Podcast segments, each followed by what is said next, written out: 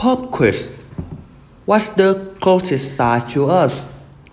It's called Sol. Never heard of this, you say? Sure you have. Sol is the sun. Ancient Romans, who once worshipped the sun, called it Sol. And it's become the kind of crystal scientific name for the sun. It's where the term solar system comes from.